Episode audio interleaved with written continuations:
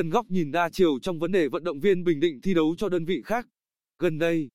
việc vận động viên gốc Bình Định khoác áo các đơn vị tỉnh thành khác thi đấu tại các giải thể thao quốc gia ngày càng nhiều, điều này vốn khiến nhiều người cho là chảy máu tài năng, làm không ít huấn luyện viên đội tuyển tỉnh tổn thương, nhưng ở những góc nhìn khác, đây là hướng đi rất cần được chia sẻ.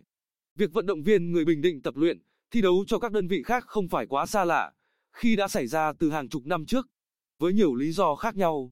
Một số vận động viên kể cả khi đã được đào tạo bài bản hoặc thi đấu có thành tích cho quê hương vẫn chuyển sang môi trường tập luyện thi đấu khác, như Trương Ngọc Tuấn, môn bơi lội,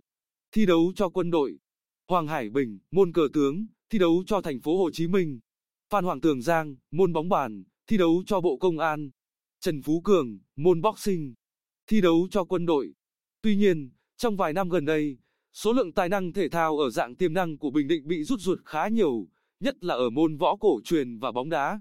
Tại giải vô địch trẻ võ cổ truyền toàn quốc năm 2020 và giải vô địch trẻ kickboxing toàn quốc năm 2020 diễn ra tại Đắk Lắk và Đắk Nông, các huấn luyện viên trung tâm võ thuật cổ truyền Bình Định không khó nhận ra lính của các võ đường, câu lạc bộ trong tỉnh thi đấu cho đơn vị khác như Quân đội, Khánh Hòa, đảm nhiệm công tác trọng tài tại các giải đấu. Võ sư Trần Duy Linh, phó giám đốc trung tâm võ thuật cổ truyền Bình Định, cho biết, thực ra nếu lấy các võ sĩ từ võ đường đi tham gia giải toàn quốc,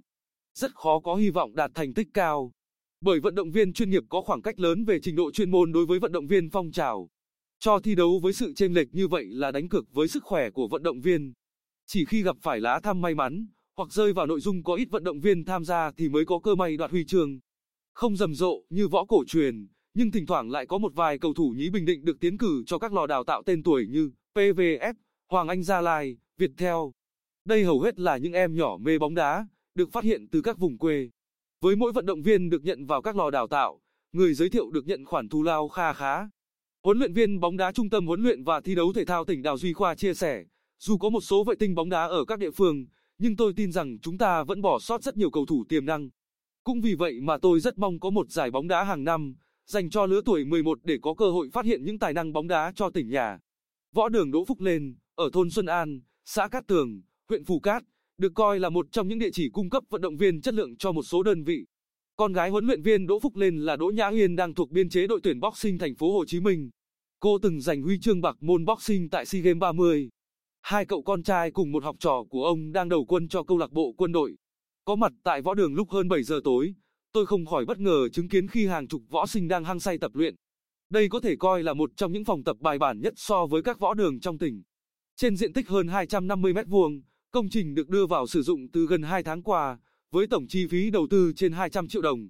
Huấn luyện viên Đỗ Phúc Lên bộc bạch, nhờ số tiền hỗ trợ hàng tháng từ Trung tâm Thể thao Quân đội dành cho hai đứa con trai với tư cách vận động viên và tiền huấn luyện của bản thân, ông mới dám đầu tư phòng tập này. Hiện ông đào tạo cả 3 môn, boxing, kickboxing và võ cổ truyền. Ông nói rằng ông rất áy náy khi đưa con và học trò thi đấu cho đơn vị khác, nhưng phần vì số biên chế ở đội tuyển tỉnh có hạn, phần xét thấy nhiều điều kiện thuận lợi cho việc học hành của các cháu, khi vẫn được tập và đi học văn hóa ở địa phương chứ không phải ở tập trung nên tôi chọn phương án này. Để vận động viên có thể thi đấu ở giải quốc gia, ông phải cập nhật kiến thức huấn luyện, yêu cầu học trò tập luyện nghiêm túc và bổ sung đầy đủ dinh dưỡng. Được biết, ngoài chế độ huấn luyện dành cho vệ tinh, hàng năm võ đường còn được nhận trang thiết bị, dụng cụ tập luyện. Tiền thưởng dành cho vận động viên và huấn luyện viên khi đạt huy chương cũng rất cao, chẳng hạn vận động viên đoạt huy chương vàng ở giải vô địch quốc gia được câu lạc bộ Quân đội thưởng 25 triệu đồng. Huấn luyện viên được nhận 30% tiền thưởng của vận động viên. Điều này cũng tác động đến sự lựa chọn của các võ đường. Ông Bùi Trung Hiếu, giám đốc Trung tâm Võ thuật Cổ truyền Bình Định, nhìn nhận việc các võ đường, câu lạc bộ tuyển chọn, đào tạo vận động viên cho đơn vị khác đã xảy ra nhiều năm qua. Điều này một phần vì họ dùng chế độ ưu đãi hấp dẫn để thu hút, ví dụ người giới thiệu được nhận thù lao trên mỗi vận động viên được tuyển chọn, phần vì số lượng được tuyển của tỉnh có hạn. Những em có tố chất, có đam mê muốn theo con đường chuyên nghiệp phải chọn môi trường khác cũng dễ hiểu. Một số em có khả năng còn góp mặt ở các đội tuyển quốc gia là điều đáng mừng.